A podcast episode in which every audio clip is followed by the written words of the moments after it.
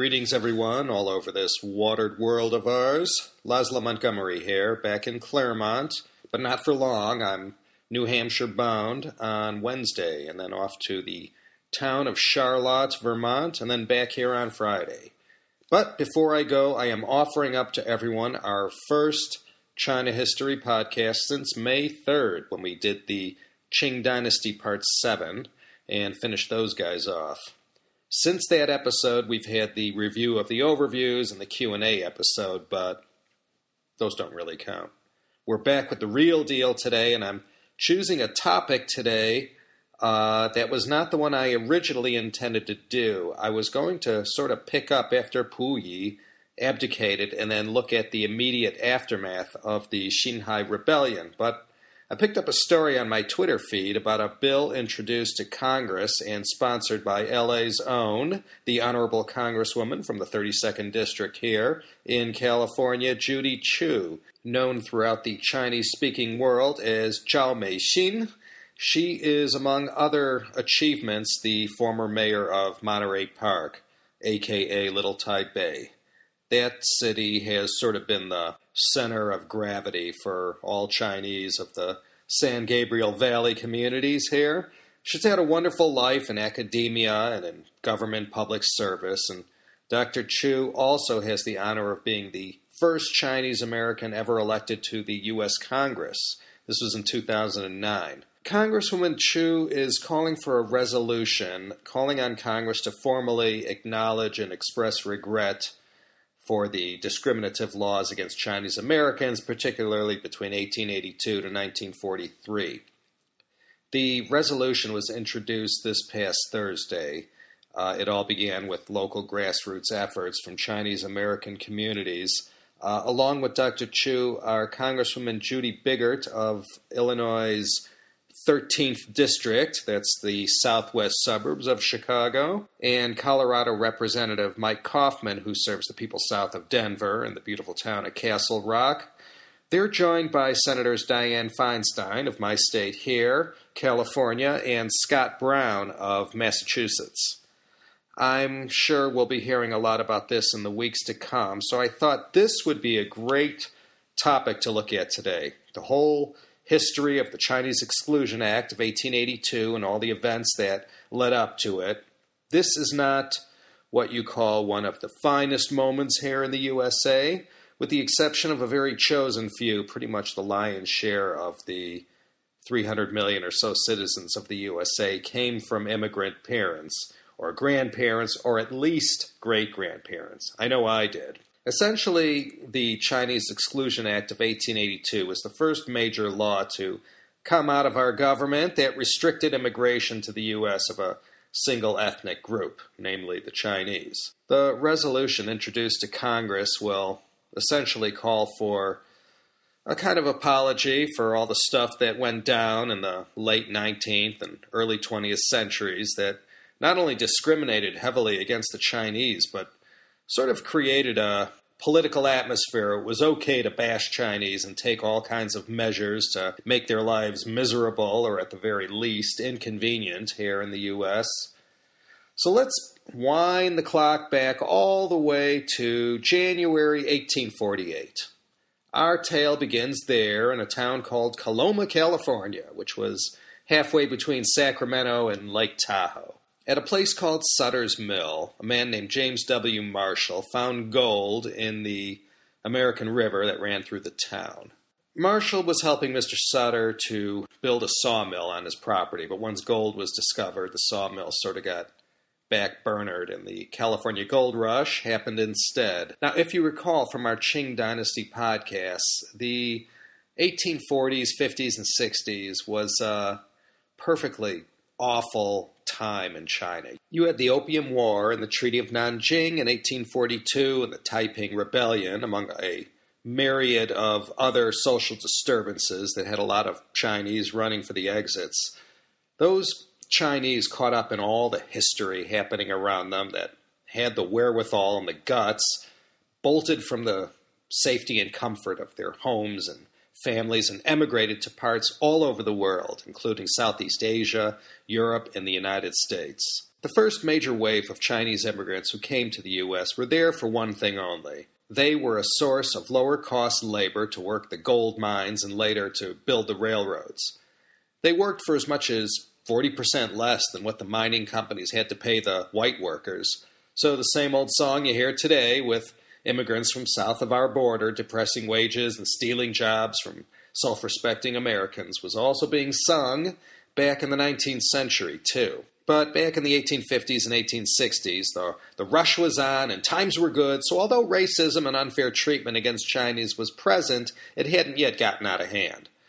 The first 500 Chinese immigrants made their way over about 1850 to work the mines. Mind you, besides these 500 Chinese, there were also 57,287 other immigrant miners who came from elsewhere but not from China.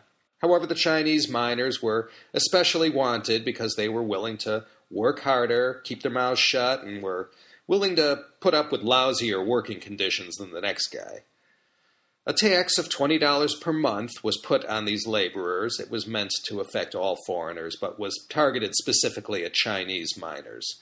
This was one of the first of many injustices they had to face just trying to make it here.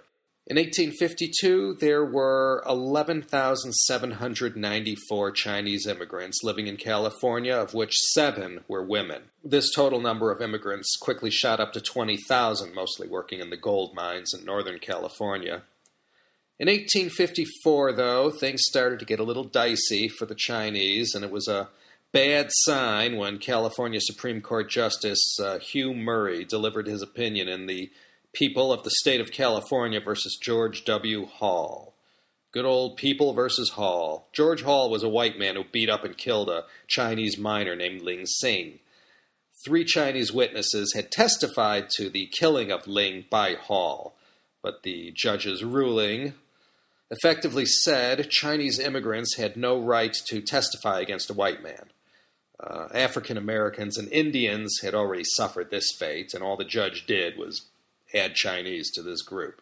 So after the People versus Hall, it effectively gave a kind of a seal of approval to violence against Chinese by Caucasian Americans. Things really came to a head in 1877 when you had the anti Chinese riots in San Francisco following the Great Railroad Strike, but we'll get to that in a minute.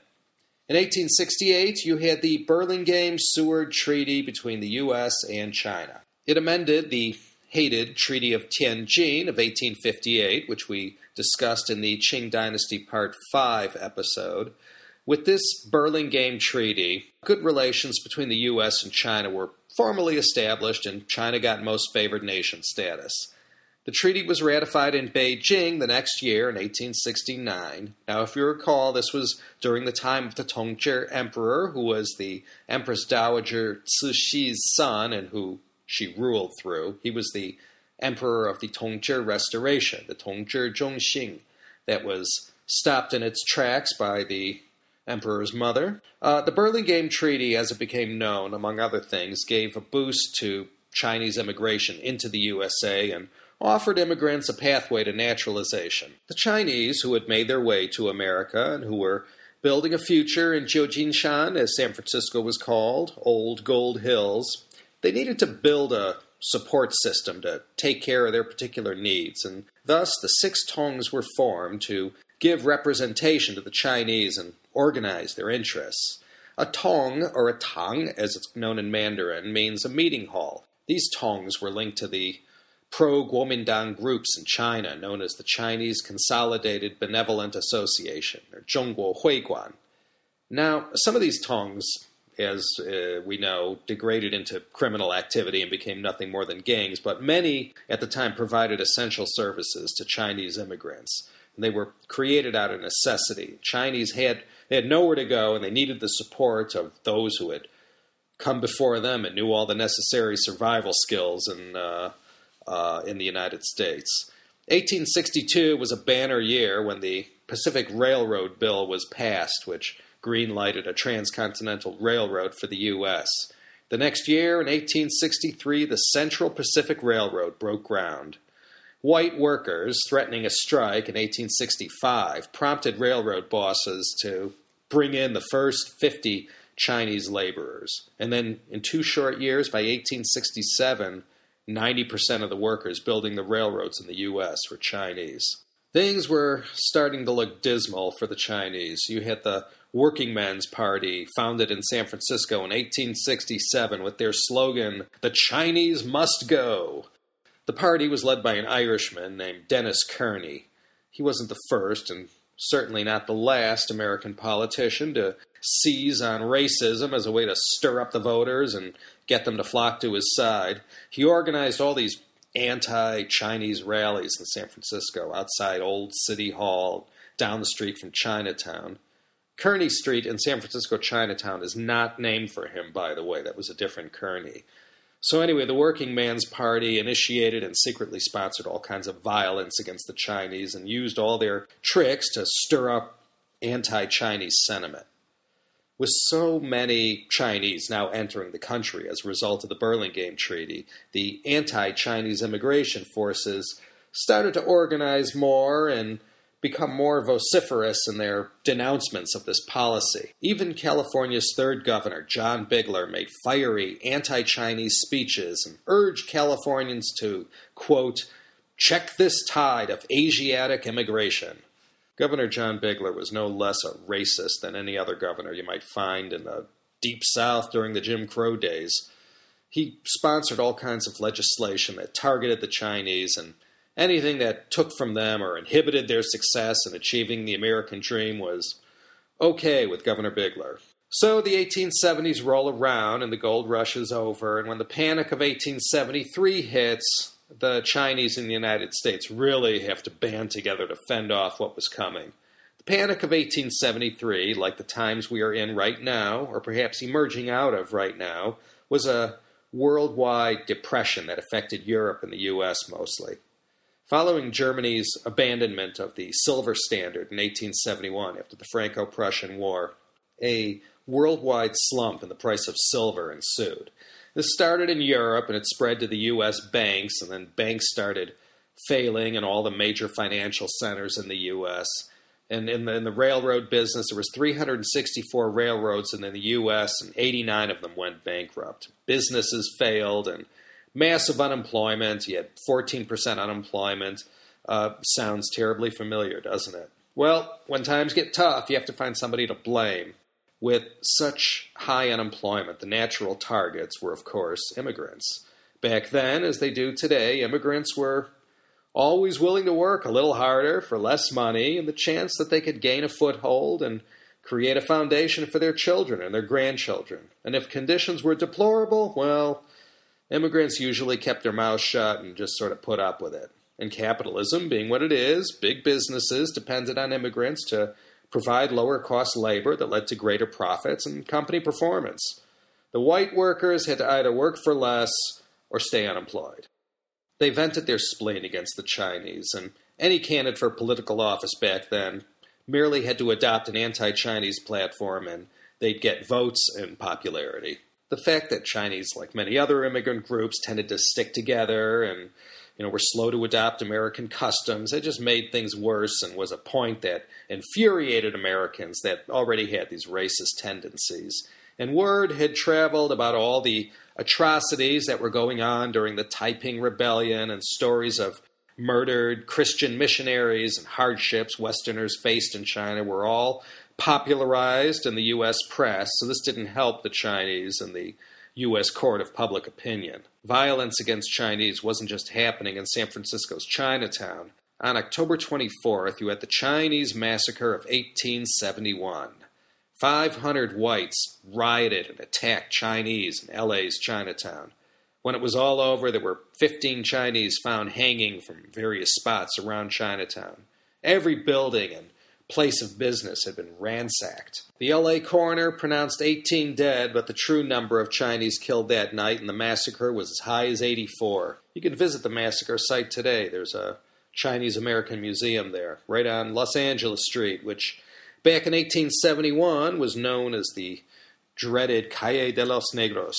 Fifteen years later, in Rock Springs, Wyoming, you had the Rock Springs Massacre, which was all about racist tension that grew about as a result of animosity at Chinese laborers who gladly took $32.50 a month pay, which undercut the white workers who had demanded $52 a month. So mostly Swedish and English workers, they led the rioting against the Chinese, and in the end, 28 Chinese were killed and 15 injured. And of course, Chinese homes and businesses were burned to the ground. So, California, Wyoming, also in the Washington Territory in the Northwest, Chinese faced all this hostility and violence. This really was a a golden age, if you want to call it that, of anti Chinese racism in the United States. Go on the Google and search for images related to Chinese exclusion acts, and you'll see the most vile, racist, the most outrageous political cartoons and racist propaganda. You can't believe anyone would openly say such things, but not only was it pervasive, it was downright popular. You see, the U.S. economy didn't well didn't recover so quickly from the Civil War, and like I said, once the real hard times hit in the 1870s, the easiest thing to do was vent one's anger against the easiest ones to lash out against. And politicians, then, as they do today, they tap into that vein of hatred, and it's a powerful force that unfortunately is extremely useful in a in a Machiavellian kind of way. And what can I say? Tapping into fear, loathing, and hatred was as much a vote getter back then as it is today. I included a few of these political cartoons on my website at ChinaHistoryPodcast.com.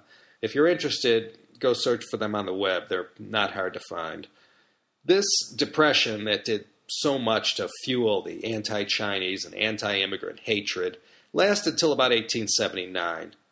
But it was in 1877 that you had the Great Railroad Strike. Mind you, in 1870 you had about 50,000 Chinese in California and 75,000 by 1879. This was 9% of California's total population. Since the Chinese laborers, who were called coolies from the Chinese word kuli, or bitter labor, they were symbols of scorn and infuriated California's hard up and unemployed.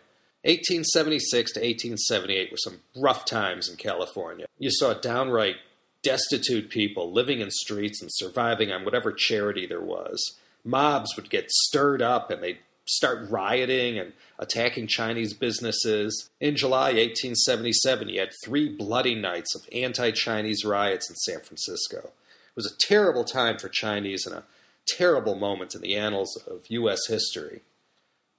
So the tone was set for what became known as the Chinese Exclusion Act. In 1879, legislation was passed calling for a curb on Chinese immigration, but the 19th president, Rutherford B. Hayes, vetoed this on the grounds that it violated the Burlingame Treaty. However, the next year in 1880, after massive political beatings Hayes took at the hands of Democrats, the Chinese Exclusion Treaty was signed, which was followed in 1882 by the infamous Chinese Exclusion Act.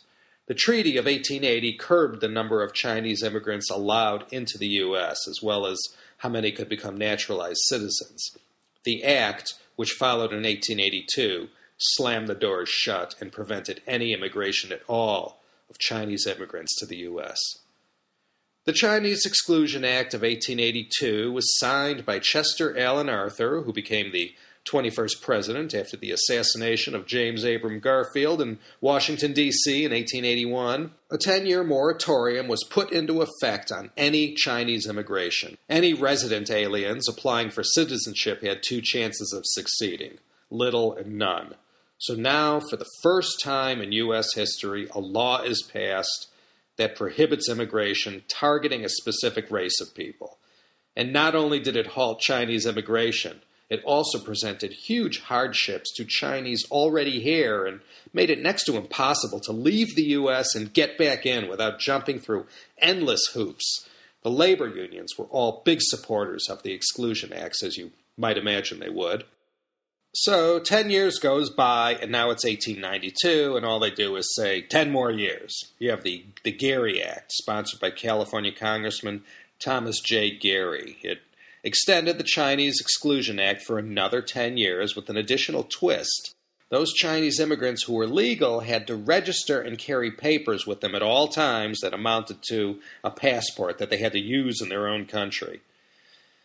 If you were stopped by the law and someone demanded, Show me your papers, if you didn't have them, you'd get deported.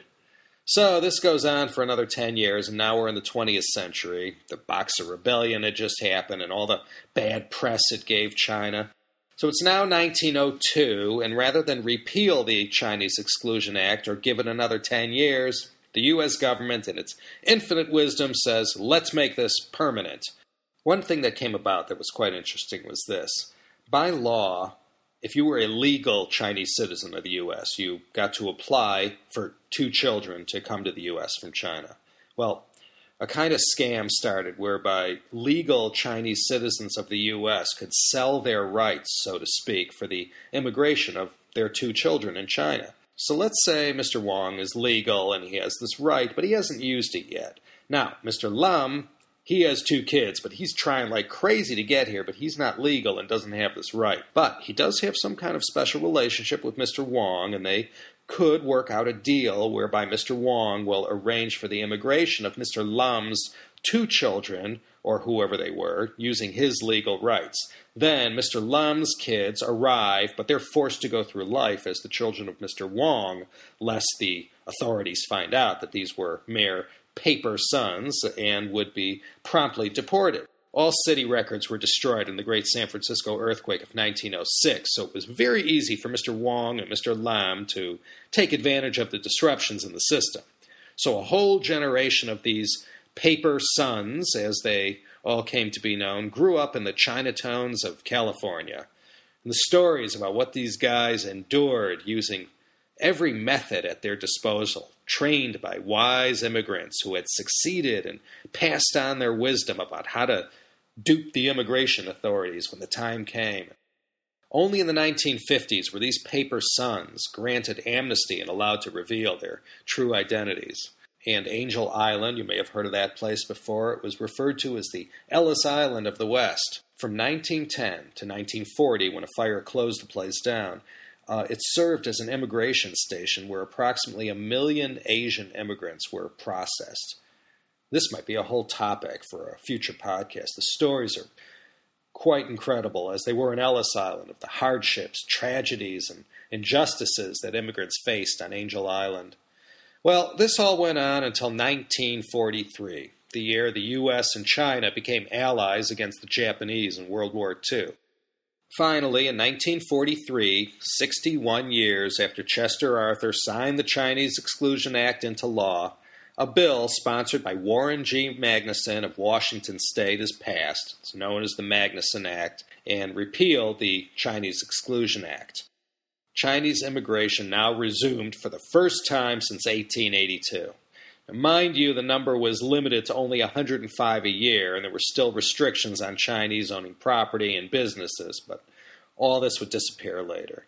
Many Chinese now had the road to naturalization open to them, and and things began to cool down after so many decades of racial tension and hatred. The times were changing. I mean, the world was changing. The post war economic boom that happened after World War II was about to take off in America, and hey, when times are good, no one's concerned about finding anyone to blame. So the story ends in 1965 with the passing of the Immigration and Nationality Act. This act was heavily sponsored by the late Senator Ted Kennedy, whose Senate seat is now occupied by uh, Senator Scott Brown, who, as I mentioned, is a co sponsor of this resolution I mentioned at the beginning of the podcast also known as the Hart Celler Act. What it did was to abolish what was known as the national origins quotas that had been put in place in the 1920s that said you got so many from this country allowed in and X amount from this one and whatever from that one. It was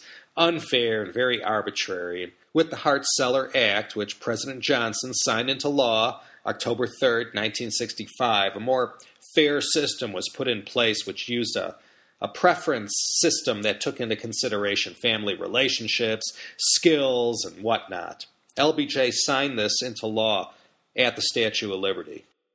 And so it is that now we have this resolution now up for a vote. It calls for the U.S. government to issue an apology or expression of regret for all that happened to the Chinese in America during this long period of government supported racism. Some may say, you know, it was so long ago, why do we have to dredge all this past injustice up and cause all these hard feelings? And, and some on the right might say, why do we have to apologize? And it's beneath the U.S. Well, you know, we'll, we'll see what happens. There's going to be a vote soon. And after reading about this, I thought, hey, this might be a good idea to look at this period of history and get informed about all that went on and what this was all about so that we could better understand this issue that's before us today. You know, the generation of Chinese Americans who were directly affected by these racist immigration laws are of the age where they are now slowly starting to pass from this earth. So perhaps it wouldn't be a bad thing to acknowledge this dark chapter from American history while they're still here so that they may get some closure to this. And so, anyways, that was the whole deal with the uh, Chinese Exclusion Act. We'll be watching the outcome of the vote on this uh, upcoming resolution. So I think we'll call it a day right here. This is Laszlo Montgomery once again bidding everyone around the world and around the U.S. a fond and friendly farewell from, yes, lovely Claremont, California, the city of trees and PhDs. We have more PhDs per square inch than any other place in the U.S. of A, or something like that. Thanks for listening, everyone. The new website is coming. Keep hanging in there. Join us next week, won't you, for another exciting episode of the China History Podcast.